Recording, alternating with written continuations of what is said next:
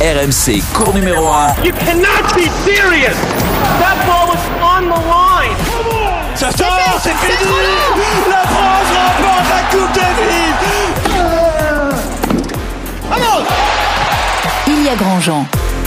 Salut à tous, ravi de vous retrouver pour un nouveau numéro de cours numéro 1, le podcast tennis de RMC, un podcast que vous pouvez retrouver sur toutes les plateformes Spotify, Deezer, iTunes, sur les sites de RMC, RMC Sport.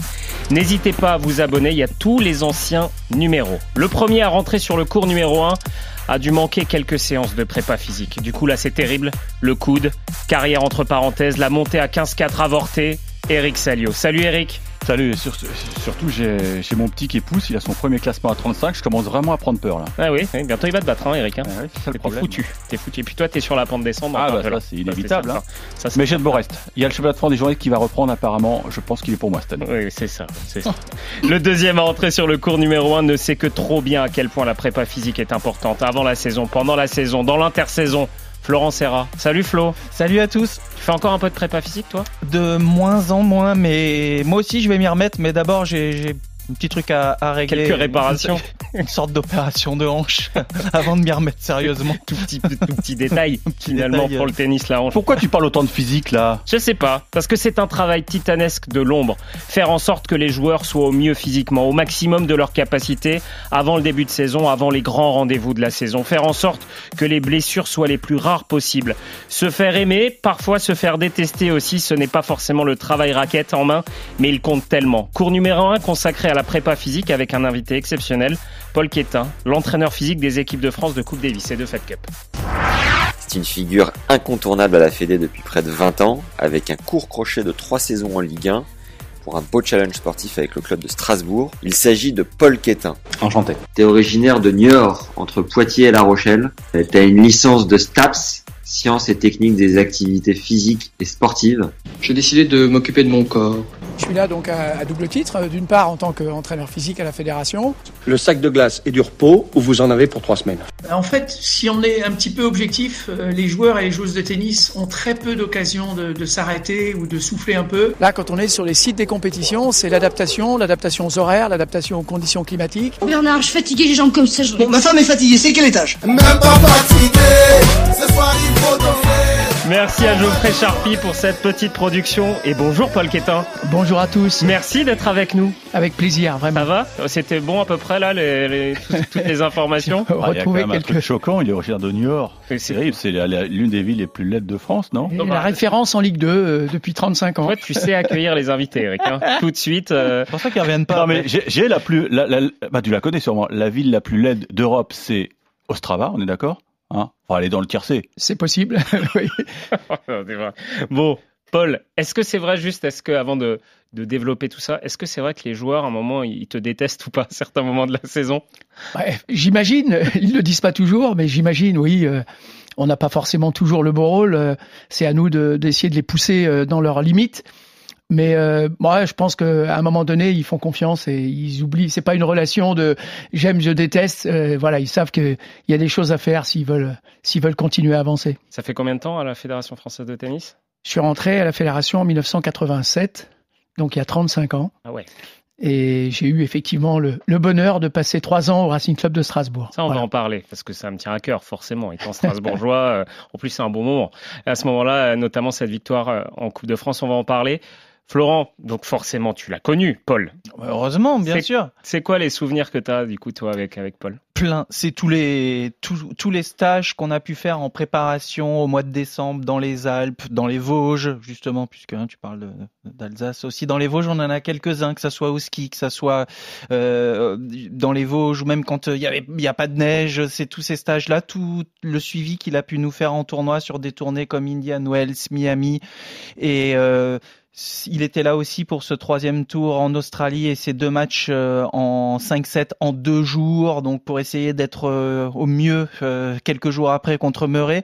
Et puis vous disiez une chose très juste, c'est la préparation pendant, après, avant l'intersaison, pendant les matchs, mais c'est aussi justement parfois t'as pas super envie. Et là, Polo, tu sais que il va te donner envie. Il- quoi qu'il arrive, même si c'est un jour où c'est dur et tout, hein, il va, il va, il va, il va t'entraîner, il va te donner envie et, Et puis bah ça se passe bien et c'est c'est c'est quasiment jamais euh, une corvée. Une corvée d'être en entraînement physique et même en entraînement tennis quand il venait avec nous sur le cours aussi bah parfois bah, il est là, il te booste derrière et puis bah ça passe tout seul. Il était comment euh, Florent? Paul, il faut maintenant, il faut balancer. Hein. C'est fini la ah, carrière de Flo derrière lui. Comment il était euh, Flo en, prépa physique et sur les entraînements physiques? Je sais pas. Je pense que quand on va comptabiliser pour la, pénibilité pour ma retraite, je pense qu'il va avoir un bénéfice de trois ans grâce au fait d'avoir entraîné Florent. Non, bah Florent déjà c'était un, garçon hyper sérieux, hyper pointilleux, hyper rigoureux dans, dans sa préparation. Donc avec les bons et les mauvais côtés, parfois il était tellement exigeant, euh, il, il s'inquiétait pour euh, pour sa préparation. Est-ce que j'en ai fait assez? Est-ce que je suis bien? Est-ce que ça va aller? Mais euh, bah, finalement, pour un entraîneur, c'est quand même super parce que c'est quelqu'un qui se donne à fond, qui est complètement impliqué dans son dans son métier. Donc c'était c'était super. Après les anecdotes, bah, j'en enfin j'en ai forcément ou des souvenirs en tout cas avec Florent. je me souviens que sur une sortie euh, vélo dans les Vosges et il avait déjà la hanche qui, qui, qui couinait, il mettait une serviette sous la selle, bon pour pouvoir se protéger. Bon, je lui disais mais tu vas pas être beaucoup mieux, si si ça va aller. Bon au bout de trois heures de vélo, forcément il n'était pas très bien. Mais euh, voilà et c'est vrai aussi que il y a eu tout un tas de moments de, de préparation et, et, des grands souvenirs aussi en tournoi, notamment en Australie. Eric, tu as une question euh? Ah mais moi je. en a beaucoup, j'imagine. Bah, c'est Polo, c'est quelqu'un qu'on croise régulièrement, évidemment, Coupe Davis, Fed Cup, euh, Grand Chelem. Alors souvent, tu, avant un match, tu le crois dans un, dans un recoin du stade en train de, de, de préparer son joueur ou sa joueuse à rentrer sur le court. Mais, mais l'image qui marque chez lui, c'est que ce mec-là, c'est de la dynamite je ne sais pas si un jour il se lève du, du pied gauche. Il, il, a toujours la banane. Euh, c'est c'est ouais, c'est pour ça que je pense que. J'ai jamais vu de mauvais poil. Et voilà, c'est ça. Il a toujours euh, la pêche dans, dans les tribunes de Coupe Davis. Si parfois vous avez une caméra qui est qui se braque sur le, le, le box des Bleus, il est toujours debout en train de pousser les gars. À mon avis, quand vous êtes capitaine, avoir un mec comme ça, c'est c'est de l'or en barre. Paul, on, on va. Euh, cette question est large, mais est-ce que tu peux expliquer à nos auditeurs un peu ton ton travail Parce qu'entraîneur physique, c'est assez large. C'est quoi? C'est, comme on l'a dit, l'avant-saison, tu suis les joueurs. On le rappelle, tu es entraîneur physique des équipes de France de Coupe Davis et de Fed Cup. Alors déjà, j'apprécie beaucoup que tu emploies le terme. presque. Oui, non mais j'apprécie beaucoup que tu emploies le terme entraîneur parce que je trouve que quelquefois on parle de préparateur physique. J'aime pas trop cette notion euh, euh, de, de, préparateur. Avant tout, je suis un entraîneur, je suis un éducateur. Donc la mission d'entraîneur physique, c'est une mission qui est large. Euh, il s'agit effectivement d'essayer d'améliorer la, la, forme physique des joueurs et des joueuses dont on a la charge, mais ça va bien au-delà parce que la vie du circuit, euh, la vie de joueur ou de joueuse professionnelle ou la vie de junior essayant de devenir des joueurs professionnels, bah, c'est une, une, une, vie passionnante. En tout cas, pour moi, c'est passionnant. Mais euh, il y a aussi beaucoup de contraintes, c'est beaucoup de travail, beaucoup de déplacements. Donc, euh, ce qui est très important, c'est effectivement d'être aux côtés des joueurs et des, entraîneurs avec lesquels je travaille, parce que ça aussi, c'est un, aspect très particulier de mon métier. Moi, je suis entraîneur adjoint. Et je crois que c'est pas euh, péjoratif que de dire que je suis entraîneur adjoint.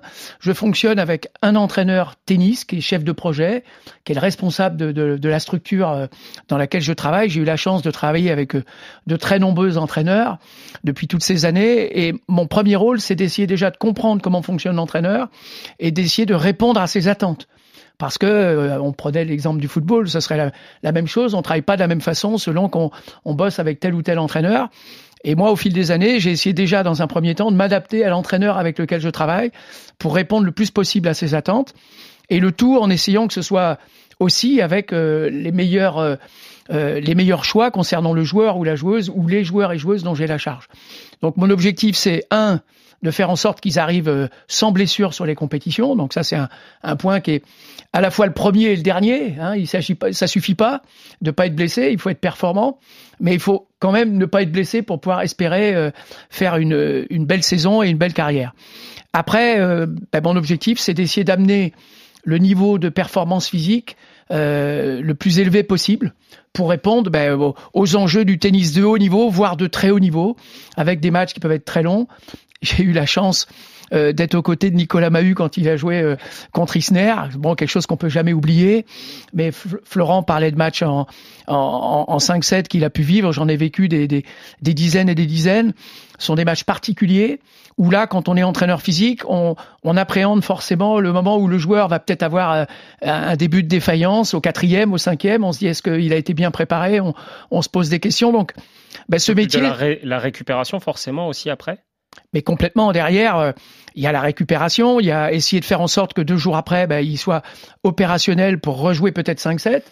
Euh, je pense, euh, euh, j'ai eu plus, plusieurs exemples, hein, mais euh, quand Richard à, l'US Open, il, bat Raonic en 5-7, ben, deux jours après, il faut jouer, il, il, faut jouer Ferrer sur le central, c'est pas un cadeau. Il rejoue 5-7.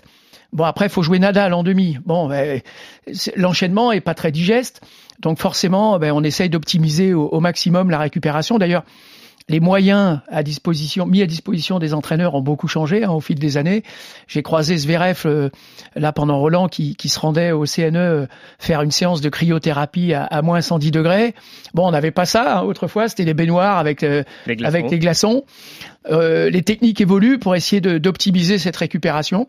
Et nous, ben, on est aux côtés du joueur, aux côtés de l'entraîneur, aux côtés du staff médical pour essayer de d'être le plus performant possible dans cette dans cette organisation. Euh, tu parles de nombreux entraîneurs, de nombreux joueurs. En ce moment, tu suis qui? Diane Paris surtout?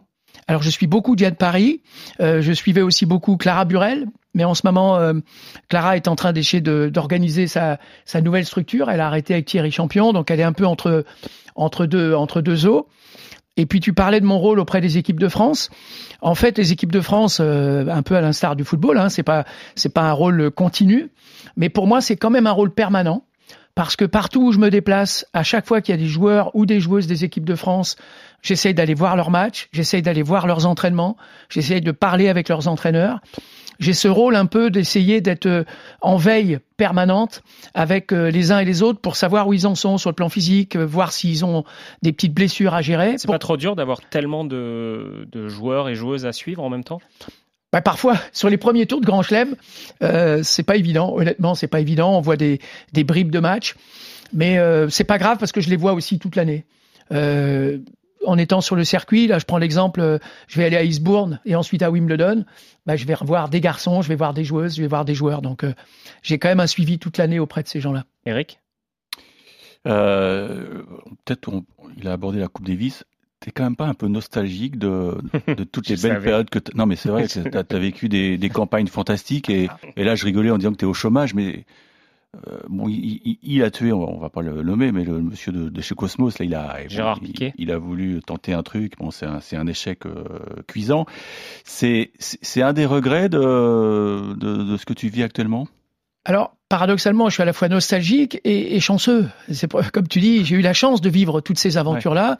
Je pense à la nouvelle génération de joueurs, Hugo Humbert, euh, Benjamin Bonzi, Hugo Gaston, Rinderknecht, qui sont en équipe de France aujourd'hui et qui n'ont pas eu cette chance-là, euh, on en parle souvent, euh, de vivre euh, la Coupe Davis telle qu'on a pu la vivre pendant des années. alors, la dernière rencontre qui a eu lieu à Pau, Mhm. on avait déjà un petit peu retrouvé cette atmosphère de la Coupe Davis euh, ancienne formule, et, je pense qu'ils ont déjà ressenti un peu ce qu'on pouvait ressentir, euh, ne serait-ce que sur un match, une rencontre qui a été qui a été super avec un public euh, qui a été formidable. Et là déjà, je pense que alors c'est pas l'atmosphère d'une demi-finale ou d'une finale à Bercy ou, ou à Lille ou, ou ailleurs, mais mais, mais ou à Roland Garros, les demi-finales, moi j'ai eu la chance de vivre les deux demi-finales à Roland Garros en 2002 et en 2014. C'est quelque chose qui, est inoubliable de jouer une demi-finale de, Coupe Davis à, à, Roland Garros. Mais bon, la formule est comme ça. Je ne sais pas si ça restera comme ça longtemps. Mais par contre, une fois qu'on est euh, avec l'équipe de France, ça reste l'équipe de France. On a toujours, pour moi, la même fierté d'être d'être dans le staff et la même détermination, même si l'ambiance n'est pas la même. C'est quoi ton meilleur souvenir en Coupe Davis? Difficile, j'en ai j'en ai beaucoup. J'ai eu des, des grands souvenirs même quand il y a eu des défaites parce que pour moi la, finale de Bercy ça reste un grand souvenir. Euh, même 2002, si du coup, 2002 ouais contre Bercy. Ouais, parce que la campagne a été extraordinaire, la demi-finale euh, à Roland Garros c'était extraordinaire, la finale c'était une ambiance complètement hallucinante à Bercy. Euh, après moi j'ai vécu une demi-finale euh, à Alicante avec un jeune joueur qui arrivait qui s'appelait Raphaël Nadal. Je connais pas. Euh, en 2004 on oublie, mais il faisait ses débuts en Coupe Davis. On disait tiens, il est pas mal. Et puis, ben, quand on voit ce qu'il a fait après, mais une demi-finale dans les arènes d'Alicante, avec en face euh, Ferrero, Moya, Nadal. Enfin, c'est hallucinant de vivre ces moments-là. Donc voilà, après il y a eu les finales. euh, effectivement, en 2014, c'était une finale perdue, mais c'était quand même un grand souvenir. Voilà, beaucoup de beaucoup de très belles très belles aventures. Euh, tu- vas-y, vas-y, vas-y. France-Belgique, t'en étais à Alors, Lille. non, pas Ah, sur la, finale euh, de Non, parce 2017. que je viens de lire le bouquin de Richard Gasquet et, et il nous glisse dans les coulisses de la, la décision de, de Yannick Noah de, de tout chambouler son double. C'est quelque chose. hein. Je vous le conseille, le, le bouquin de Richard Gasquet, écrit par mon, notre confrère Franck Ramella. Je fais un peu de pub, mais il le mérite parce que ça, ça le dit très bien. Et, et c'est là qu'on voit que bah, le capitaine, il est, il est tout seul, il prend des décisions tout seul, sans, sans concertation peut-être, juste au feeling. Non, Pierre-Hugues, il est bien là. Il a l'agna qui va, tu vas jouer avec lui, Richie. Ah bon, t'es sûr? Non, c'est à lire. Hein. Bon, petite Bon. parenthèse. Yannick en tant que capitaine, moi je l'ai eu, euh, je l'ai eu avec les filles, je l'ai eu en Fed Cup. Voilà, Yannick, il a un fonctionnement qui lui appartient. Voilà. Voilà, je pense que tous les capitaines, moi je travaille avec Guy Forget, avec Arnaud Clément ou avec euh, avec d'autres, bien sûr. euh, ils n'ont pas le même fonctionnement que ce soit Julien Beneteau euh, en Billy John King Cup ou que ce soit Sébastien Grosjean. Mais euh, Il n'y a rien de rationnel chez, chez Noah, quoi. C'est Ca- c'est au feeling. capitaine, voilà, c'est une mission très particulière. Tu parlais de, de Raphaël Nadal. Euh, sur la chaîne de télé de, de la Fédération française de tennis, tu as raconté une anecdote sur Raphaël Nadal. On va en parler parce qu'il a fait l'actu forcément, Raphaël Nadal. Et on va t'écouter, toi, Paul. Quand Nadal euh, a joué l'équipe de France euh, de Coupe Davis à, à- à- c'était à Cordoue, tu sais, la, la- la demi-finale, il, il venait de gagner l'US Open, il est arrivé, je crois qu'à 10h le matin, il était sur le court. Ah, vache. Tu vois, donc euh, bah, c'est Rafa, quoi. Donc dans ce cas-là, si tu passes à côté, bah, tu dis regarde, il n'y a même pas besoin de faire de commentaires. Ouais. Ou quand les joueurs, euh, euh, après un entraînement à Roland, après un match à Roland, quelquefois ils vont taper ou ils vont courir, quelquefois tu les croises, bah, tu dis regarde. Et derrière, comme tu dis, c'est la face cachée, mais, mais derrière, il y a du boulot. Voilà, Ra- Raphaël Nadal qui, voilà, qui fait l'actu aussi en ce moment. hein. On, on l'a entendu se dire qu'il a joué sous infiltration. Euh, avant de parler de ce, ce passage-là d'infiltration et de ce Roland Garros, c'est le plus gros bosseur pour toi, toi en entraîneur physique, c'est le- c'est le plus gros travailleur que tu as pu voir sur le circuit? Alors je pense que dans sa carrière, à mon avis, il y a eu plusieurs phases quand même. hein. Il y a- je pense qu'il y a eu toute une phase de construction. Euh, même s'il a gagné très très tôt euh, Roland Garros, on voit bien la manière dont il a fait évoluer son jeu, il a fait évoluer son physique. Donc il a travaillé, à mon avis, énormément pendant pendant des années pour euh, pour progresser euh, dans tous les domaines. Et depuis, je dis pas qu'il travaille plus, bien sûr, il continue à travailler de manière incroyable, mais il a aussi euh, dû apprendre à gérer euh, ses, ses différentes blessures. Euh, un exemple, je pense qu'il fait plus de footing ou de séances d'intermittent de course.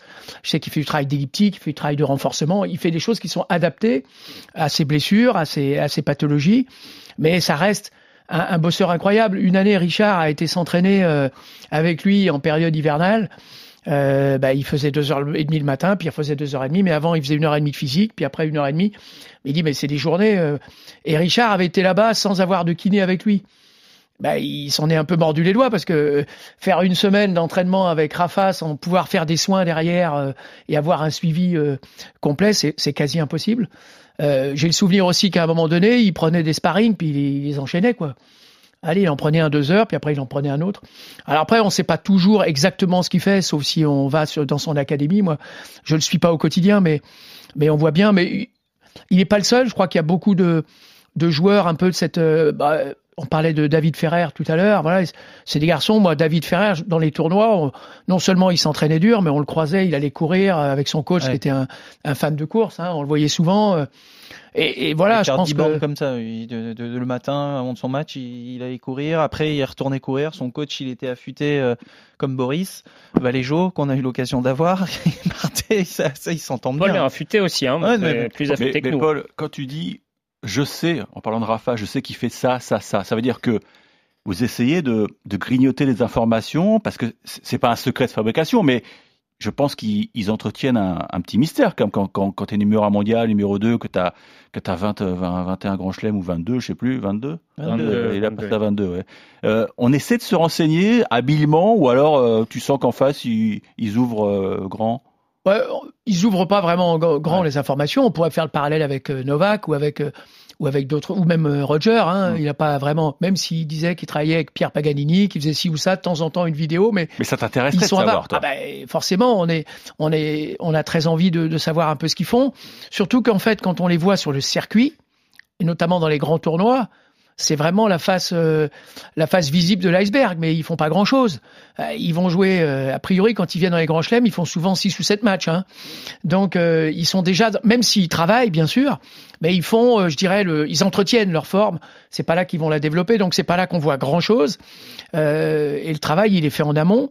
En plus, ces joueurs, ils ont, comme ils sont très forts dans les grands tournois, ils ont aussi le privilège, entre guillemets, mais ils se le donnent, de pouvoir se préparer véritablement. Euh, c'était le cas de Roger, euh, c'est le cas de Rafa. Ils sont capables d'avoir euh, deux semaines, trois semaines sans tournoi, de jouer que les gros tournois. Donc finalement, ils ont le temps pour se préparer. Je pense notamment entre l'Australie et Indian Wells, Miami. Quelquefois, ils font Dubaï, mais souvent, ils prennent trois bonnes semaines et ils se préparent tranquillement à l'abri des regards. Et ils arrivent, ils sont un peu plus affûtés, un peu plus prêts que les autres, qui doivent enchaîner les tournois parce que bah, il faut qu'ils marquent des points. Eux, ils n'ont pas la certitude de prendre 1000 points quand ils vont jouer un, un Master Series. Florent? Est-ce que 35 ans, hein, tu disais euh, à la Fédé, moi j'ai eu l'occasion de t'avoir quoi, de 2001 à, à, bah, à la fin de ma carrière, à 2000, 2014 euh, en gros. Mais est-ce que tu as vu, nous, on partait souvent très souvent courir. Il y avait les stages de fin d'année de 3, allez, de 10 jours, 15 jours. Notre période fond, on partait en stage euh, et en, que ça soit dans les Vosges, je disais, on la montagne. On complétait ensuite au CNE, on avait notre mois de préparation. Mais on courait beaucoup parce qu'on fait un sport de course et, non mais on y allait, on courait énormément, mais on faisait d'autres choses bien entendu. Mais est-ce que tu as vu une évolution Aimais courir? Plus ça avançait, moins. moins je J'aimais ça. Est-ce que tu vois une évolution avec les nouvelles générations, euh, euh, les, adaptations qu'il y a eu par rapport à notre génération à nous, au niveau bon du matos, du matériel, tu en as un petit peu parlé. Au niveau des joueurs, je trouve qu'ils sont de plus en plus souvent sur vélo en fonction des blessures et des choses comme ça. Mais je sais que vous continuez aussi quand on vous voit. L'autre fois, j'ai croisé Richard en venant ici. D'ailleurs, il était en train de pendant Roland, il, il, faisait encore un footing dans le bois, tout doucement peut-être, mais, mais, mais il y allait encore. Est-ce que tu as vu justement une évolution tout toutes ces années, toi, sur ces générations-là C'est une très bonne remarque et c'est même un, un peu parfois un débat. Euh, entre les entre, entre guillemets hein, les anciens et les modernes. Euh, la préparation physique a beaucoup évolué. On courait beaucoup. J'ai le souvenir moi euh, au départ j'étais entraîneur à l'INSEP. J'ai eu par exemple la génération des 79, Amélie Mauresmo, Nathalie Dechy, euh, Billy Lois. Bah, elles peuvent en parler. Hein. On allait courir très très souvent dans le bois de Vincennes. toute la génération Nicolas Escudé, Arnaud Di Pasquale, génération qui courait beaucoup. on l'a prolongé quand ensuite les années 2000 au CNE avec toute cette génération de joueurs, on courait beaucoup. C'est vrai que par la suite, le renforcement musculaire a pris une place de plus en plus importante dans la préparation des, des, joueurs, avec euh, des outils aussi, il y a du renforcement avec euh, du matériel un peu nouveau, des élastiques, il y a, le matériel a beaucoup évolué, et parfois ça a été un peu au détriment de la course. c'est un équilibre à trouver qui est pas facile, mais comme le dit Florent, le, tennis c'est un sport de, de, de déplacement, donc, faut jamais euh, perdre de vue qu'il faut garder cette capacité à courir, à, se déplacer dans, dans, dans, toutes les directions. Donc, il faut trouver un équilibre en tant qu'entraîneur physique entre le travail de renforcement, parce que les joueurs sont de plus en plus puissants, de plus en plus rapides. L'évolution du jeu, oui, justement aussi, parce que les surfaces qui sont ralenties, tu as eu l'évolution du jeu, on joue, euh, on joue pas. Euh, tout à fait de la même manière. C'est vrai que les gars sont de plus en plus costauds aussi. Ils font un 95, ils servent l'acier. Donc c'est sûr que vous devez vous adapter en permanence, quoi. Alors, il y a effectivement l'adaptation, mais je pense que le travail de course reste pour moi quelque chose de, très important. Mais j'ajouterai un deuxième élément qui a beaucoup changé, c'est le calendrier de compétition. Euh, je me souviens qu'on pouvait s'arrêter quasiment le 10 ou le 15 novembre et que ça reprenait en Australie. Voilà. Alors pour les jeunes, oui, il y avait la tournée euh, aux États-Unis avec l'Orange Bowl, etc. Mais pour les, les seniors, les 18 ans et plus, à partir du 15 novembre, il y avait les matchs par équipe éventuellement pour certains. Donc on avait organisé nous euh, une période de 10 jours entre la fin des matchs par équipe et la phase finale, de manière à ce qu'on puisse partir en stage. Mais c'est tout. Et on avait du temps pour se préparer. L'équipe de France féminine, elles allaient à l'Alpe d'Huez pendant trois semaines euh, se préparer avec Georges Goven, avec Pascal Supio, les entraîneurs physiques. Aujourd'hui, il y a des tournois toute l'année. Ouais, y a plus. Euh. euh, chez les filles, il y a Dubaï le, le 30 euh, le 30 novembre, il y a Angers le 6 décembre, il y a Limoges le 13 décembre. Euh, chez les garçons, ça joue tout le temps aussi. Euh, et après, il y a Séoul. Je crois que Christina a joué Séoul après euh, après Limoges pendant Noël et après pour partir en Australie. Donc ça joue toute l'année. Il y en a toujours qui courent après euh, ben, un tableau à l'Australienne. Euh, au contraire, ils ont été blessés dans l'année, donc ils disent ben, je vais finir ma saison plus tard. Et ça devient compliqué d'organiser des stages collectifs pour tout le monde à cette période où on se prépare et on prend le temps de se préparer parce qu'il y a la course au point. Et moi, je le déplore. Hein. euh, J'aimais beaucoup Polo parce que on, on en parlait, on était tous euh, en groupe, soudés, chacun, on venait avec les entraîneurs. Moi, j'étais avec Marc Giquel, Gilles Simon euh, dans, dans les groupes notamment, et puis avant aussi avec avec d'autres joueurs, parce qu'on a un peu bougé les groupes. On, on était tous là. Il y avait Nico Mahut, il y avait Bennett, il y avait Joe, il y avait dans les vols. Enfin, il y avait, il y avait tout le monde. Richard de temps en temps aussi. Et mais mine de rien, tu vois, quand t'es au, je parlais de ces matchs en Australie en 5-7 quand t'as bossé pendant trois semaines, un mois, que tu t'es préparé à fond, mais t'as des flashs qui te reviennent ou quand tu commences à être dans le dur au cinquième, tu vois, tu, ça te tire vers le haut, tu dis allez, je suis bien préparé, putain j'ai pas fait tout ça pour rien, tu vois, et ça a tendance à garder envie de te raccrocher aussi parce que parfois tu peux vite lâcher. Et, euh, et moi je trouve que c'était bien au niveau de l'ambiance, de souder un collectif, même si on est dans un sport individuel, on n'a pas beaucoup l'occasion de vivre des moments comme ça, hormis en Coupe Davis, en match par équipe ou sur des stages, et, c'est vrai que je, je trouvais que ça avait euh, beaucoup de bienfaits. Euh, on a vécu un sacré Roland Garros, là, cette année, avec beaucoup d'émotions, notamment une, c'est l'arrêt de Joe Wilfried Tsonga. Euh, au niveau physique, on imagine que c'était. Est-ce que c'est la plus grosse bête avec laquelle tu as travaillé? Bête physique, euh, puissance? Comment tu, l'as, comment tu vois, toi, la carrière de Joe Wilfried Tsonga bah, D'abord une carrière euh, exceptionnelle, remarquable. On peut rendre hommage vraiment à sa carrière. Et puis, je trouve que cette euh, cette fin pour lui à Roland, elle a été superbe. Elle a été superbe parce que bon, même si les derniers instants étaient difficiles, euh, il a été à la hauteur de l'événement. Il s'était préparé pour ça et il faut lui tirer un grand coup de chapeau d'être capable de de sortir comme ça par la par la grande porte. Après, euh, bah, Joe, oui, Joe, c'est un peu tous les superlatifs en matière de de qualité physique. Quand il était vraiment à son top niveau, quand il a fait sa finale en Australie, qui, qui pulvérise Nadal en demi, hein, c'est vraiment le terme. Il était vraiment, euh, c'est c'est un athlète qui non seulement avait des qualités athlétiques, mais en plus il, il, il en imposait. C'est-à-dire que je pense que sur le plan psychologique, quand vous aviez Joe en face qui faisait des bons, vous le sentiez vraiment au top. Je pense que d'abord euh, avec son service et, sa qualité de déplacement, il, imposait vraiment sa, sa, sa, puissance physique. Et quand il était en forme, bah, il était capable de battre les meilleurs, comme il l'a fait euh, à Bercy, comme il l'a fait quand il a gagné euh, Master Series au, Canada. Je crois que voilà, grand respect pour, sa carrière. Il a eu des petits pépins, il a essayé de les gérer le mieux possible, mais il a quand même fait une longue carrière.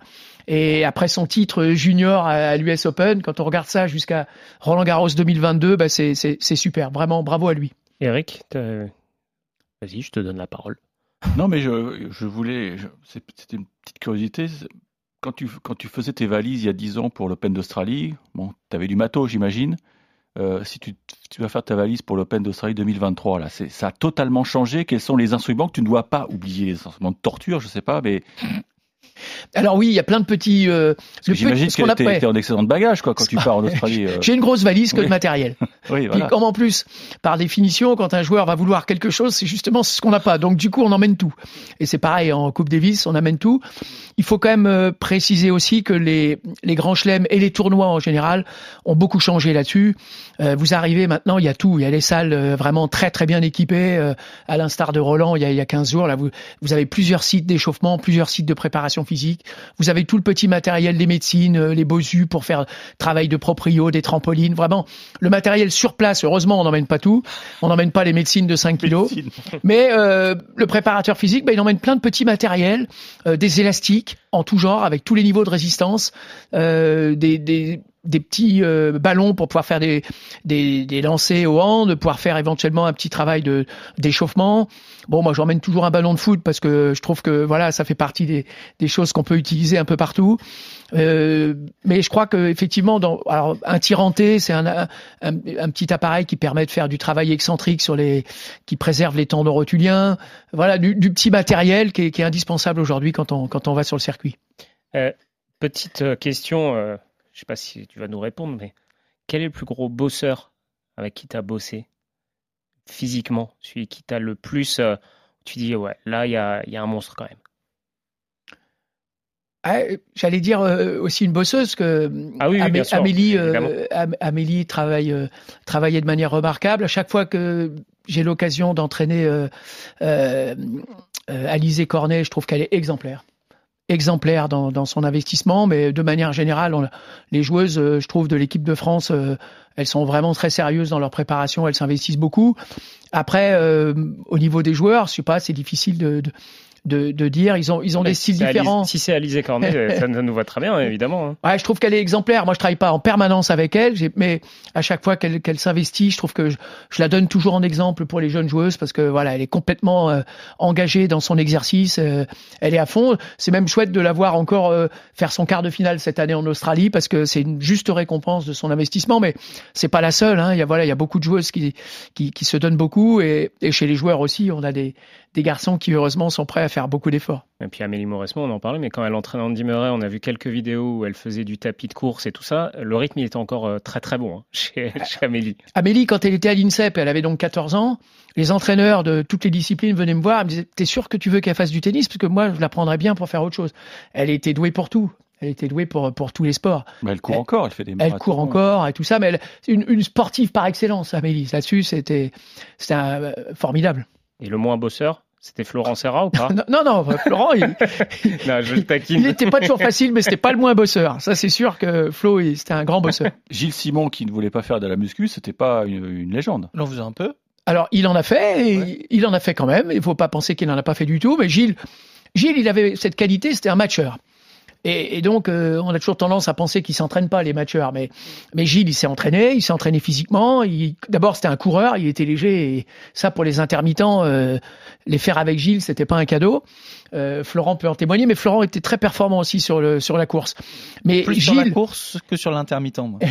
plus en- C'est quoi un- l'intermittent L'intermittent, c'est un temps d'effort, un temps d'effort intense. Ouais. Par exemple, 30 secondes très intense, 30 fractionné secondes un peu plus fractionné. Ouais, voilà. Et là-dessus, Gilles, bah, il était très performant. Mais Gilles avait cette qualité aussi que il arrivait au CNE, il avait perdu en tournoi le, le- le mercredi. Et je lui disais, bon, ben, on va aller s'entraîner demain, on va faire ci ou ça. Il dit, ah, j'ai trouvé un petit tournoi, là, à Sucy-en-Brie, je vais faire le tournoi. Donc, euh, il allait jouer dans le Val-de-Marne, ou il allait jouer je ne sais où. Il faisait le tournoi, mais ça l'empêchait pas. Il gagnait le tournoi le dimanche. Et le lundi, il était dans un autre futur. Et puis quand il a gagné en futur, on s'est dit ouais mais avec son jeu ça va être un peu limité. Puis il a gagné en Challenger, puis il a gagné en Grand Prix, puis il a, il a fait demi au Masters. Donc euh, voilà, il y a des fois on, il faut toujours être euh, être euh, prudent dans, dans les jugements euh, au départ. Tu penses que comme, pardon, Vas-y, vas-y, comme Laurent. Rodolphe Gilbert, il va, il va faire les chevaux de France de- des 40 ans, des 45 ans? Il, il a le profil pour, pour jouer, euh, pour faire rester un matcheur quoi, chez, chez les vieux, entre guillemets? Ben, je sais pas, parce qu'on parlait de Joe pour son dernier Roland Garros, mais enfin son dernier tournoi, mais Gilles, c'était son dernier Roland. Il a été hallucinant. Hallucinant son match le- sur le Simone Mathieu. Enfin, même moi, hein, qui le connais bien, hein, je le voyais faire droite-gauche comme à la plus belle époque. Je me dis, bon, ben, il va, il va cramer au troisième, au quatrième, à un moment donné, il va canner, et puis en fait, il a jamais canné. Et ça, c'est hallucinant. C'est incroyable. C'est incroyable. Mais toi, tu es obligé de garder la forme aussi, du coup. Bon, ça se voit. Alors là, vous, nous, auditeurs, vous le voyez pas, mais je peux vous dire que Paul, il est affûté, largement. Euh, toi, tu fais combien encore de sport par semaine, toi, personnellement? Tu es obligé, forcément, non? Ouais, j'essaye, j'essaye le plus possible, mais euh, j'ai toujours aussi. euh, bah, Florent en parlait un peu tout à l'heure. Je considérais qu'être entraîneur, c'est être entraînant. Donc souvent, ben, je me sers des démonstrations d'exercices pour les faire. Donc comme j'en fais plein toute la journée, ben, finalement, ça m'entretient. Non, puis bon, euh, un jour, euh, Nicolas Mahut m'a dit dans la salle, il m'a dit, quand est-ce que tu as senti le, le déclin physique arriver? Il m'a dit ça un jour, il en rigole encore aujourd'hui. Oh, bon. Et, euh, et ben, je, je m'accroche pour pas trop le sentir. Et le tennis, tu, tu jouais aussi bien alors je, je jouais, mais alors euh, il a perdu mon, le service. Mon fait d'armes, mon fait d'armes, ça a été d'être champion régional junior du Poitou-Charentes. Alors ça, euh, ça a été mon, le sommet de ma gloire. Non, non, j'ai jamais, j'ai jamais été très haut en tennis, mais bon, j'étais enseignant de tennis au départ quand même. C'est combien quand même? J'étais à 3-6. Ah ouais, ça va. Oh, bien mieux qu'Eric. C'est un beau pic, ça. c'est le rêve d'Eric, ça, la seconde série. Non, et puis comme il dit Polo, on a, il amène toujours un ballon. Donc à un moment donné, si on est entre deux tournois aussi, tu peux avoir un petit foot qui s'engage. Ben, il, voilà, il est là. Tu peux, on peut jouer une heure et demie plus le physique. Donc euh, et puis il finit, il finit ton entraînement physique. Il en a un autre derrière. Il va remontrer les exercices. Donc lui, il continue encore. Donc euh, ce qui fait que, ouais, ce qui fait qu'il est affûté. Et puis là, il a fait 40 bornes pour venir nous voir. Et puis il va refaire 40 bornes en vélo pour, en vélo, je précise quand même. Il va pas faire 80. Bon là. Mais il a, il a un petit moteur son vélo, je suis sûr. ouais, c'est ça. Eh, T'as parlé de, de, de foot, Florent. Il y a une autre, euh, une autre vie je sais pas si on peut dire une autre vie, mais entraîneur de- physique de tennis, puis aussi entraîneur physique d'un club de foot. Et ça, ça me fait plaisir. C'est le Racing Club de Strasbourg. Les balles de match dans les pieds de Louis Chilavert. Ah oui, c'est lui qui reste là. Il avait frappé à gauche de Michael Landau. Et là, il prend beaucoup d'élan. Et c'est en fond. Strasbourg a gagné. Strasbourg gagne la 84e Coupe de France. Strasbourg s'impose 5 tirs au but à 4. C'était en 2001, c'était la Coupe de France contre Amiens. Euh, Chilaver donne le penalty vainqueur. le Amiens avec. Landreau Non, c'était la demi-finale Ah, contre bon, Nantes. ouais, non, Ils ouais, avaient bah, pas m'avoir là quand même. hein. Non, non, il, il dit il avait tiré contre Landreau Ah, au- tour Ah, précédent. Voilà, écoute pas Eric Salio. Ah. Euh, donc entraîneur physique du Racing Club de Strasbourg. Non, mais là, d'entendre ça, c'est un, au stade. un grand, c'était- grand souvenir. C'est mon dernier match de foot, c'était au Stade de au France. Stade de France. un, un grand, grand souvenir. euh, bah, une belle aventure humaine d'abord, euh, de travailler en staff. euh, du jour au lendemain, vous vous retrouvez non pas avec 2, 3, 4 joueurs, mais avec 25. Donc il a fallu, euh, il a fallu s'adapter, euh, euh, se creuser un peu le, le cerveau la, la nuit pour essayer de trouver des, des situations. Et puis euh, le foot, on vit, on, on mange, on dort foot. J'étais dans un petit village juste à côté de Strasbourg. euh, quand l'équipe gagne, on m'amenait des pommes euh, et, et- et des fruits, mais quand ça perdait euh, à la boulangerie, il me disait mais alors qu'est-ce qui s'est passé? Tout ça, j'avais Ah, l'impression de jeter des pommes. comme euh. si c'était moi qui avais raté les occasions. Oui, mais la passion du Racing Club de Formidable. Strasbourg en Alsace, Voilà, c'était formidable. Mais euh, un vrai travail d'équipe, j'ai au niveau de de mon métier, ça m'a beaucoup appris de- d'être travaillé en staff, de- d'essayer de, de comprendre le fonctionnement, le respect aussi de- d'un fonctionnement en staff. Je pense que ça m'a beaucoup servi après pour la Coupe Davis, pour euh, la Fed Cup, de, de pouvoir euh, fonctionner comme ça. Et puis euh, humainement, beaucoup de ouais de, bons souvenirs aussi. J'ai eu la chance d'avoir des, joueurs super euh, qui sont devenus voilà, qui ont fait des belles des belles carrières après. Euh, et puis bah, cette, finale, c'est vrai que c'est incroyable. On n'a jamais deux occasions hein. en finale. Il faut faut la gagner. Ça s'est joué au tir au but. C'était pas un grand match. On avait fait un super match en quart contre Lyon, un super match en demi contre Nantes, mais en finale la pression était côté strasbourgeois, donc au, au penalty, mais c'était un grand grand souvenir. Comment, c'est quoi la différence entre euh, un, entraîneur physique de foot et de tennis? Et la différence surtout entre un tennisman et un footballeur? Et puis ouais, c'est intéressant parce que là bientôt il y a le gazon. Non, peut- mais- y a- Il y, a, il y a plein de choses à dire, mais en fait, je vois ne serait-ce que l'évolution de la préparation physique dans le foot entre euh, quand j'y étais, donc il y a un peu plus de 20 ans, et aujourd'hui. Je suis passé au club à l'époque, donc j'étais préparateur physique des pros, mais il n'y avait pas de préparateur physique pour la réserve, pas de préparateur physique au centre de formation. Ça paraît inimaginable aujourd'hui. Quand vous êtes dans un club de première division, il y a plusieurs préparateurs physiques, il y en a au centre de formation. C'est à l'image de l'évolution de la préparation physique. Quand je suis arrivé au club, il n'y avait pas de salle de muscu première division au foot en 1998, l'année où la France gagne la Coupe du Monde. Il n'y avait pas de salle de muscu, il y avait deux appareils au milieu de là où on nettoyait les chaussures. Donc il y a eu une vraie évolution aujourd'hui euh, dans la préparation des footballeurs, comme pour la préparation des, des- des joueurs de tennis. Mais c'est les mêmes exercices que tu fais faire aux footballeurs et aux joueurs de tennis? Non, non. euh, Il y a alors le, le foot, il y a vraiment de la course, vraiment une, une capacité à avoir une, une grande quantité de course, une capacité d'accélération sur 90 minutes. L'avantage du foot, c'est que le format, il est déterminé. En tennis, euh, je parlais tout à l'heure de Mahu Wisner, mais en tennis, on ne sait pas quand ça commence, on ne sait pas quand ça finit, donc on n'est pas dans la même logique de préparation. Au foot, euh, les choses sont plus faciles à cadrer. Aujourd'hui, les entraîneurs, ils ont à disposition des GPS. Ils peuvent très bien quantifier euh, le nombre de courses, le nombre d'accélérations en match. En tennis, c'est beaucoup plus aléatoire. Il y a des matchs courts, des matchs longs, des matchs sur gazon, des matchs sur terre, des matchs dehors, des matchs dedans. Il y a une, une grande capacité d'adaptation qui est beaucoup plus importante au tennis que, ça ne l'est au foot ou dans les sports co en général. Eric? Non, je euh, si, si je puis me permettre, euh, j'aimerais avoir l'avis de, de Paul sur la polémique entre guillemets Nadal, puisque Bien sûr. ça a dû être euh, observé à Roland Garros. Peut-être peut- peut-être même que tu as assisté aux injections. Je sais pas où est-ce qu'il faisait ça. Apparemment, c'était 20 minutes avant le, euh, le, le coup d'envoi d'un match. Et il y a eu, c'est vrai, des cyclistes qui se sont manifestés. Alors, dopage, pas dopage. euh, comment tu as réagi, tu dis, ils, sont, ils deviennent fous ou alors euh, tu as un avis très, très pertinent sur, sur, cette affaire? J'essaie d'avoir un avis réglementaire. En fait, c'est comme ça je pense qu'il faut fonctionner. Déjà, je trouve que les choses se sont faites de manière assez transparente. Ce que je trouve déjà très bien, parce qu'à la limite, il aurait pu le faire sans en parler. euh, ce serait resté au niveau du secret médical, euh, parce que pour faire ce genre de choses, bah, il faut, faut que ce soit dans les règles, donc il faut, faut le signaler euh, aux instances qui, qui suivent le tennis, aux instances médicales, mais il n'était pas obligé de communiquer là-dessus. Donc il l'a fait, donc ça je trouve que c'est important. Et après, je fais confiance aux, autorités pour savoir si c'est euh, valable ou pas valable. J'imagine que les produits euh, euh, qui lui ont été injectés sont des produits qui ont été contrôlés. voilà. Après, je veux pas rentrer dans, dans autre chose, que sinon, dans mon métier, si je commence à avoir d'autres pensées, bah, j'arrête tout de suite. Donc moi, je pense que voilà, les choses se sont faites euh, normalement, ça a été fait de manière transparente. Déjà, faut accepter aussi de, de, se faire euh, infiltrer euh, tous les jours. C'est pas forcément très agréable. Euh, puis je pense, j'arrive pas à penser qu'il y a plus de douleur non plus du tout. Je pense aussi que Nadal, il a une résistance à la douleur qui est un peu euh, hors norme. Mais, je ferai un parallèle parce que ça, me- vient comme ça à l'esprit. J'ai le souvenir de Marat Safin. Les grands joueurs, ils sont quand même hors norme de manière générale. Marat Safin en Coupe Davis. Euh, il joue pas le vendredi parce que il a les mains en sang, parce qu'il a repris le tennis star, c'était à Moscou. Il nous, montre ses mains parce que Marat, on le connaissait bien. Honnêtement, il y a, y a, plus de peau, il y a plus rien, quoi. Et donc, euh, Bon appétit. Non, mais ce qui est impressionnant, je vais vous dire pourquoi, c'est parce que donc il joue pas le vendredi et le dimanche, ben on sait qu'il va pas jouer quoi. Et finalement, il arrive, il a les mains strappées, il a, deux emplâtres quoi. Je sais même pas comment il peut tenir la raquette et il gagne en 3-7 en jouant mais un tennis incroyable. Il a aucun moment, il, il parle de sa douleur, etc. Donc il y a des moments où je trouve que voilà, on a affaire à des gens hors normes, vraiment exceptionnels. Et après, ben voilà, euh, Rafa, je pense qu'il a, il a essayé de gérer au mieux parce qu'il avait, il avait cette ambition de gagner Roland.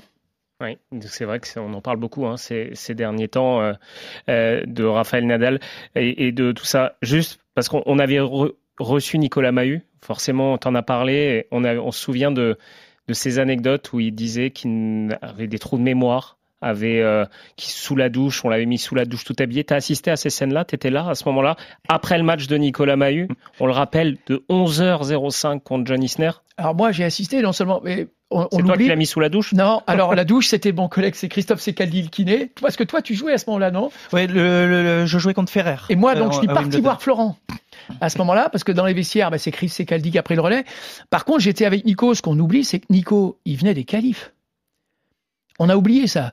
En qualif. Et il fait pas un match Non, marathon non, mais alors, en qualif, en qualif, il, donc il passe le premier tour facilement. Deuxième tour, il joue Bogdanovic. Il gagne 24-22 au troisième. Il pulvérise tous les records des qualifs. C'est même le titre. Il fait la une de l'équipe. Ça, c'est du tennis. C'est Philippe Boin qui avait fait l'article à l'époque. Ça, c'est du tennis. Il gagne 24-22. Et son tour qualificatif, bien sûr, c'est au meilleur des, des 5-7. 5, absolument. Enfin voilà. Et il perd 2-7-0 sur Koubek. Euh, Boris Valéjo, à ce moment-là, il nous dit bah, allez faire un tour parce que il était nerveux comme tout. Il gagne en 5-7. Il se qualifie en, étant mené 2-7-0. On oublie ça. Puis après, il a son match euh, marathon, euh, il s'échauffe. euh. Et alors, ce qu'on oublie aussi, c'est qu'après sa douche, il a été quand même appelé sur le cours pour aller jouer en double. Ça, Avec Arnaud Clément. avec Arnaud Clément. Donc il y a des trucs qui sont un peu hallucinants sur ce, ce match-là. Florent Ouais, moi j'ai envie de demander aussi à Apollo, puisqu'on a parlé de choses anciennes, et oui, je me souviens de, bien sûr de ce match, on a longtemps parlé et tout, mais, mais il y a des choses, des, joueurs récents aussi, des choses plus récentes. Quand tu, j'ai eu l'occasion de voir Alcaraz, beaucoup de le commenter pas mal. Moi, justement, on fait le parallèle avec Rafa et tout, mais là, quand je le commente physiquement, je le trouve euh, vraiment fort parce que je me dis non, mais là, il est en défense, euh, il peut pas, euh, il arrive à à, tout de suite repasser à une situation d'attaque comme ça dans ses, dans ses placements, ses replacements, je trouve que c'est un, avion et à que 19 ans aussi, je trouve que c'est vraiment monstrueux physiquement. Je voulais avoir ton avis là-dessus, ce que tu pensais de, de, de, de lui déjà par rapport, euh, bah, on parlait des meilleurs, mais par rapport à lui. Je partage complètement ton analyse et quelque part, euh, ça doit donner un peu des repères sur ce qu'on doit faire avec euh, avec les jeunes joueurs, le niveau d'exigence aujourd'hui, parce que on pourrait citer euh, Runeux aussi, hein, qui, est, qui est quand même euh, aussi, même si c'est peut-être un ton en dessous, mais c'est quand même un superbe athlète. Ouais, parce que lui, il est plus fin. Mais moi, en fin d'année, Alcaraz, déjà, bon, il a bien bossé, j'ai l'impression quand même cet hiver, euh, au niveau physique et tout. Je trouve qu'il y a une réelle différence entre, bien sûr, en un an, on l'avait vu à Madrid contre Rafa, tu le vois à Madrid un an après contre ce même Rafa, c'est pas la même chose, mais.